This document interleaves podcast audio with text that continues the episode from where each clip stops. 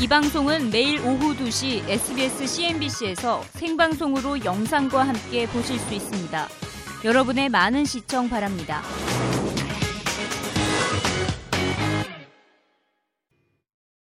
네, 어제 이 시간을 통해서 전해드렸다시피 시장이 진짜 두려워하고 있는 것 바로 중국 경제 신용 경색입니다.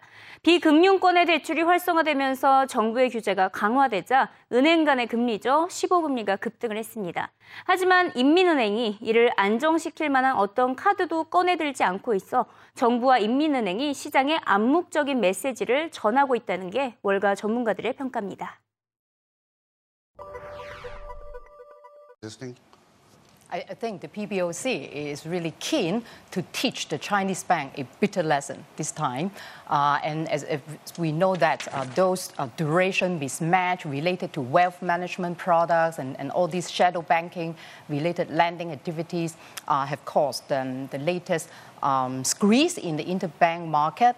Um, the PBOC uh, has plenty of ammunition, but uh, they, they decided to stay on the sideline and, and let the, the banks to, to be squeezed by this sharp spike in interbank lending costs.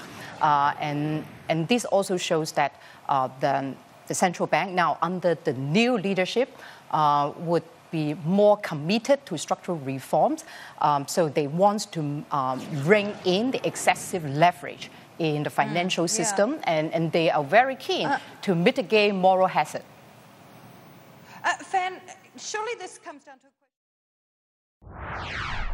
네, 중국의 그림자 금융이 도대체 얼마나 심각하길래 정부가 이렇게 규제에 나서고 있는 것일까요? 구체적으로 우리나라 시장 전문가에게도 물어보도록 하겠습니다. 한국경제연구원 공공정책연구실의 송원근 실장님 모셔봤습니다. 안녕하세요. 네, 안녕하십니까. 네, 우선 그림자 금융이 네. 도대체 어떻길래 금융시장을 계속 왜곡시키고 있는 것인가요?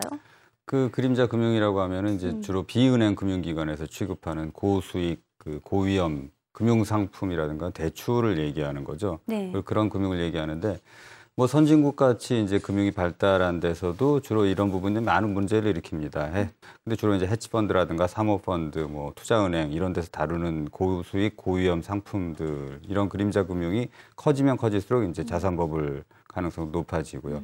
중국 같은 경우는 이제 금융이 발달하지 않은 나라이기 때문에 아, 이런 부분들이 이제 투자 신탁 회사라든가 사채업자들을 통해서 아, 나타납니다. 음. 그래서 이렇게 그 금융시장의 신용경색으로 이어지는 것들이 예를 들면 지금 같은 중국 같은 경우 유동성이 굉장히 풍부했는데 그런 유동성이 대부분 이런 그림자 금융으로 빠져나가면서 어, 다른 대출 금리를 좀 인상시키는 그런 현상을 가져왔고요. 또 하나는 이 그림자 금융이 커지면 커질수록 불확실성이 증가합니다. 중국 같은 경우는 지금 그림자 금융의 그 어, 규모가 뭐 GDP의 40%다 정확한 규모는 측정할 수가 없습니다만은 그렇게 예측들을 하고 있는데 이런 불확실성으로 인해 가지고 단기 시장에 이제 신용 경색이 나타나고요. 또 하나는 대부분 이런 게 어떻게 나타나냐면 단기로 자금을 융통해서 장기에 투자를 하는 이런 현상이 나타납니다. 그러니까 만기가 불일치돼서 이 갚질 못한다거나 대출 상환을 못한다거나 이러면 이제 금융기관이 아, 디폴트 될 수 있는 그런 어, 위험성이 있는 것이죠. 지금 금융시장이 또 위기감이 계속 확산되고 있는 게 네. 이를 반영을 해서 리포 금리와 뭐 15 금리가 계속해서 상승을 하고 있잖아요. 네네네. 이는 꼭 또 어떻게 받아들일 수 있을까요? 그 15금리가 지금 상승을 했죠. 15금리라는 게 이제 상하이 은행 간 콜금리 아닙니까? 근데 지금 중소형 은행, 특히 중소, 중국의 중소형 은행 간의 자금 청산을 연장한다든가 아니면 청산 신청을 한다든가 이런 것들이 다 실패를 했습니다. 많이 실패했기 때문에 15금리가 지금 한 11%까지 올랐는데 기본적으로 이렇게 15금리를 은행 간 금리를 올리게 되는 것 중에 가장 큰 원인 중에 하나가 이제 그림자 금융이다 이렇게 얘기를 하고 있죠. 이거는 결과적으로 어떻게 얘기를 말씀드릴 수가 있냐면은 특히 은행, 특히 중소은행에 있어 가지고 아, 유동성이 지금 고갈이 되고 있는 상황이다. 그러니까 중국 같은 경우 뭐 통화량 증가율이라든가 뭐 유동성은 많이 풀었음에도 불구하고 오히려 인플레 걱정을 했었는데 지금 일부 은행들, 특히 중소형 은행에서는 아, 유동성이 부족한 그런 현상이 나타난다고 말씀드릴 수가 있습니다. 이렇게 유동성이 부족하다면 네. 인민은행이 나서줘야 되잖아요. 근데 네. 가만히 있다고 합니다. 제가 알기로는 또 500억 위안을 투입했다라는 보도까지 봤는데 이것도 또 사실 무근이라고 하던데 지금 네. 인민은행의 입장을 어떻게 해석할 수 있을까요? 그래서 인민은행 입장, 은행 입장에서는 지금 그 통화량 유동성을 늘리기보다는 아, 유동성을 계속해서 좀 유지를 하는 아니면은 좀 걷어들이는 이런 분위기를 보여주고 있습니다. 예를 들면은 3월 같은 경우에는 아, 역 RP 거래가 주로 이제 유동성 증가 수단으로 사용됐었는데 이거 이게 중단이 됐고요. 그다음에 6월 중순에 보면 통한채 발행을 했습니다. 아, 그 통한채 발행이라는 것은 유동성을 흡수하는 그런 역할을 하기 때문에 기본적으로 지금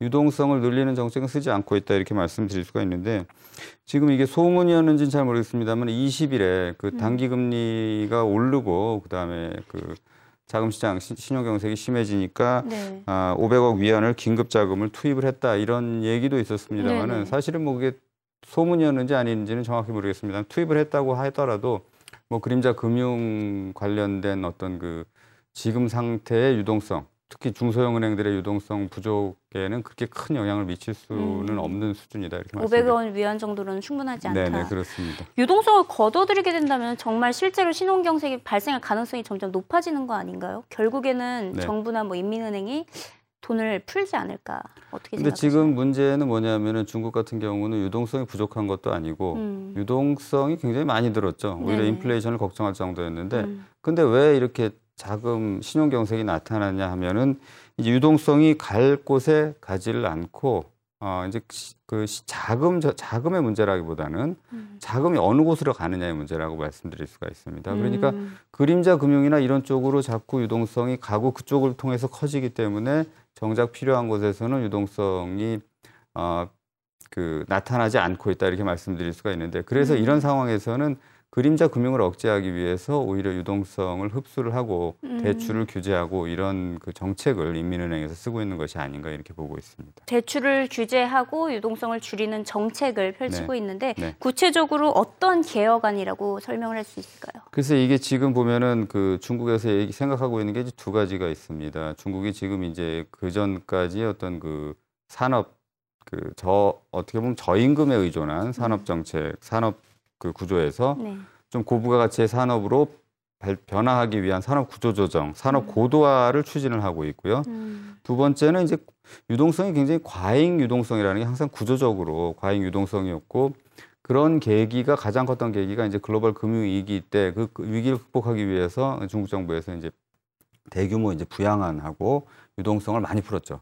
음. 아, 그래 그거에 따라서 그 이후에는 이런 과잉 유동성이 해소가 되질 않고 있어서 음. 이런 구조적인 과잉 유동성을 해소하고 또한 중국 경제를 좀 질적으로 상 올- 높이기 위해서 질적으로 이제 좀 고도화시키기 위해서 아, 이런 정책을 쓰고 있는 것이 아니냐. 그래서 단기적으로 지금 성장이 좀 둔화되더라도 아, 성장의 질을 달리하고 산업 구조를 고도화시키기 위해서 아, 통화 정책도 이렇게 아, 유동성을 지금 지금도 유동성이 많은 상태이기 때문에 더 네. 늘려서 경기를 부양하기보다는 아, 산업 구조를 고도화시키고 경제를 좀 질적으로 발전시키겠다 하는 것이 중국 정부의 목표라고 볼 수가 음, 있겠습니다. 지금 중국 정부는 장기적인 관점을 갖고 있는 거네요. 네, 그렇습니다. 지금 중국을 둘러싼 신용경색 우려가 마치 지난 2008년 미국의 금융위기 때와 비슷해 보인다라는 의견도 나오고 있습니다. 마크 모비어스 템플턴 회장의 의견인데요. 중국 정부와 인민은행이 공적 자금을 투입하지 못하고 있는 것은 아무래도 부동산 시장의 거품을 막기 위해서 어쩔 수 없다고 설명을 했습니다. 하지만 중국 경제가 미국처럼 금융위기에 빠질 가능성은 매우 희박하다고 주장을 했는데요. 어, 마크 모비우스 회장의 단독 인터뷰 영상으로 확인해 보시죠. I think it's a very good move on the part of the Chinese government. They want to uh, get things simmered down, and they realize there's been a lot of uh, undue lending in places where it shouldn't have been made, and they want to rein in the banks, and it's probably a very good move. No, I don't think you're going to see a very big correction. We've probably seen most of it, uh, maybe a little, a few percentage points more, but I don't think you're going to see a very big correction. Simply because there's an awful lot of money still out there, and the fact that they've made these moves uh, to correct the errors that have been made in the past is a good sign. It will give confidence to the market. Well, I think a 7% growth is realistic for China. Uh, it could be anywhere between 6 and 8, maybe 7 would be uh, the position that we would take at this stage of the game, but I don't think it should be much less than that, simply because there's so much more going on in China, and the fact that the government is now keeping an eye on things and not letting things get out of control is probably a very good uh, development. How do you think a potential 네, 모비스 회장의 의견을 들어봤는데요. 과연 회장의 의견처럼 중국판 금융 위기는 없을까요? 어떻게 글쎄요, 생각하세요? 뭐 여러 가지 동의할 수 있는 얘기들이 있습니다. 뭐 중국의 유동성이 지금 풍부한 상태다. 아, 그 얘기도 맞는 것 같고요. 네. 그래서 그, 그럼 그 이제 그 풍부한 유동성이 어디로 가느냐 이런 게 중요하고 그래서 그것을 위해서 은행 간 금리를 올리고 부실 대출을 줄이겠다 하는 중국의 정책이 맞다. 그렇기 때문에 이것이 이제 대규모 조정으로 나타나지는 않을 거고 아, 중국판 금융위기가 나오진 않을 거다. 대부분 동의할 수 있는 얘기인데 네. 근데 정책이라는 게 그렇습니다. 이 부분의 부실 대출을 줄이기 위해서 유동성을 늘리지 않고 통화 정책을 한다 했을 때 그러한 타겟팅이 정확하게 되느냐 하는 것은 또 다른 얘기거든요. 음. 만약에 이런 경우는 어- 이런 문제가 생깁니다. 지금 중국 같은 경우는 은행 간 단기 자금 거래에 대한 의존이 의존이 좀 과도합니다. 네. 그래서 이것이 은행 은행 간 금리 아까 15금리 같은 것을 올리는 경향이 있고요. 음. 근데 지금 여기서 그것이 이제 그림자 금융 때문에 올라가는 경우도 있지만은 그림자 금융을 억제하게 되면은 이제 대출을 규제하죠. 네. 그러다 보면 또 다시 은행 간 금리가 더 오를 수가 있죠. 음. 그러다 보면 이게 악순환이 되다 보면은 금융위기를 치달을 가능성도 아주 배제할 수는 없습니다만은 음. 중국의 전반적인 상황을 보면은 뭐 7, 8%, 7, 8% 성장하는 국가고 그다음에 지금 뭐 유동성이 풍부하긴 합니다만은 그렇게 자산 버블 상태가 어느 정도 심각하냐 하는 것은 좀 예측하기 어렵습니다만은 그 미국과 같은 글로벌 금융위기, 2008년 금융위기 같은 어, 위기는 오지 않을 거다 하는 데는 동의하지만은 그래도 금융이 지금 불안하다 하는 말씀을 드릴 수가 있습니다. 지금 실제로 기업 중국 기업들의 네. 그 지출이나 뭐 대출이 제대로 이루어지지 않아서 제조업 경기가 계속 부진합니다. 네네. 중국의 제조업 시장 어떻게 전망하고 계십니까? 중국의 제조업 시장은 기본적으로 지금 저 제가 보기에는 금융의 문제는 아니라고 보여집니다. 금융 경색에 의해서 제조업이 영향을 받을 수는 있겠지만은 네. 지금 그 정도로 긴축이 되고 자금이 경색된 상황이냐 하는 것은 조금 의심스럽고요. 다만 이제 글로벌 경기가 어떻게 되느냐에 따라서 중국의 제조업 경기도 영향을 받으리라고 보는데 뭐 미국 경기도 지금 좋아지고 있는 상황이고 뭐 유럽은 좋지는 않습니다만 그러다 보면은 아, 중국의 제조업 경기도 좋지 않겠느냐 이렇게 말씀드릴 수가 있습니다. 근데 다만 이제 유보를 할 수 있는 것은 조금 전에 말씀드렸다시피 중국판 금융위기까지는 아니더라도 지금의 금융 불안이 조금 심화된다면은 아, 상당히 영향을 받아서 제조업 경기 부진이 지속될 수도 있다 이렇게 말씀드릴 수 있습니다. 그렇지 않아도 최근 들어서 월가의 투자 기관들이 중국의 GDP 성장률을 계속 하향 조정을 하고 있습니다. 네네. 한 평균치를 내보니까 올해 한 7.4% 정도로 나왔는데 네네. 어떻게 생각하시나요? 글쎄요, 지금 그 8% 이상 성장은 사실 쉽지는 않았다고 네. 보여집니다. 그래서 7%대 성장, 7%대 중반의 성장은 뭐 하지 않겠냐 이렇게 예상을 하고 있습니다. 음, 지금 마지막으로 중국 하면 우리나라 시장에 가장 큰 영향을 미칠 텐데 네. 어, 우리나라 증시의 직격탄을 어떻게 줄 것인지 어떻게 예상하고 계십니까? 글쎄요, 지금 문제는 중국만의 문제가 아니라 지금 그 미국의 양적 완화, 축소, 어, 그 얘기가 나온 다음부터 어, 우리 금융시장이 상당히 과도하게 예민하게 반응을 하고 있는데 음.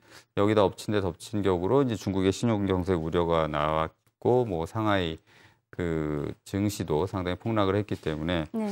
어, 이 부분이 상당히 큰 영향을 주고 있다 이렇게 말씀을 드릴 수는 있습니다만은 뭐 좀 지켜봐야 되지 않을까 이렇게 보고 있습니다. 음, 네. 오늘 말씀 감사드리고요. 네. 네, 다음 주에도 찾아뵙도록 네, 하겠습니다. 네. 고맙습니다. 감사합니다.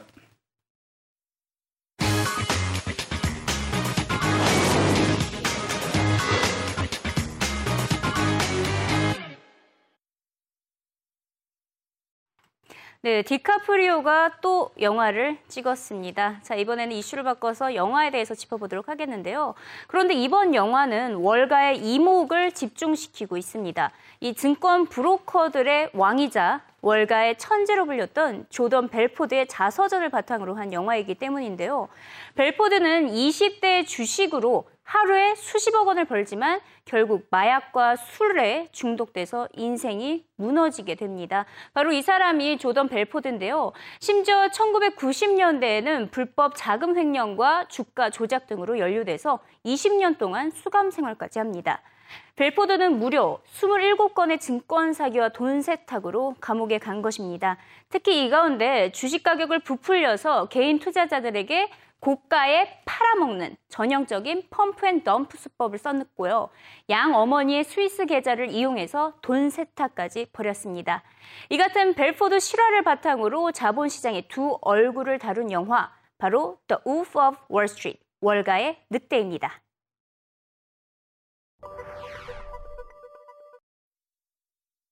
Uh, with Martin Scorsese's, uh, with Wall Street continues with Martin Scorsese's tale of a high flying 1990s stockbroker. Uh, Belfort was his name. The Wolf of Wall Street. Think of it as Goodfellas meets Gatsby. Take a look. My name is Jordan Belfort. The year I turned 26, I made $49 million, which really pissed me off because it was three shy of a million a week. We're making a name for ourselves. Nobody knows if the stock is going to go up, down, sideways, or in circles. You know what a Fugazi is?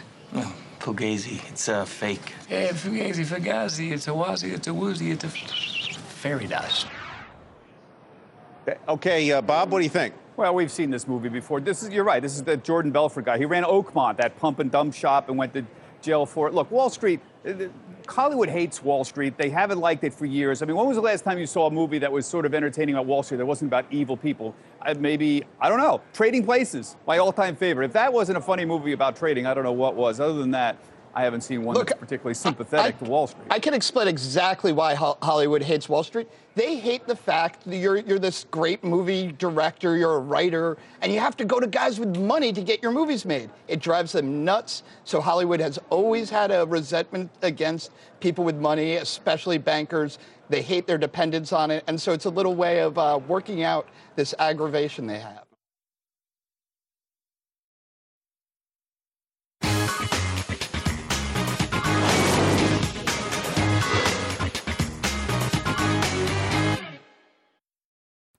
앞서 금값 하락 현상에 대해서 짚어봤는데요.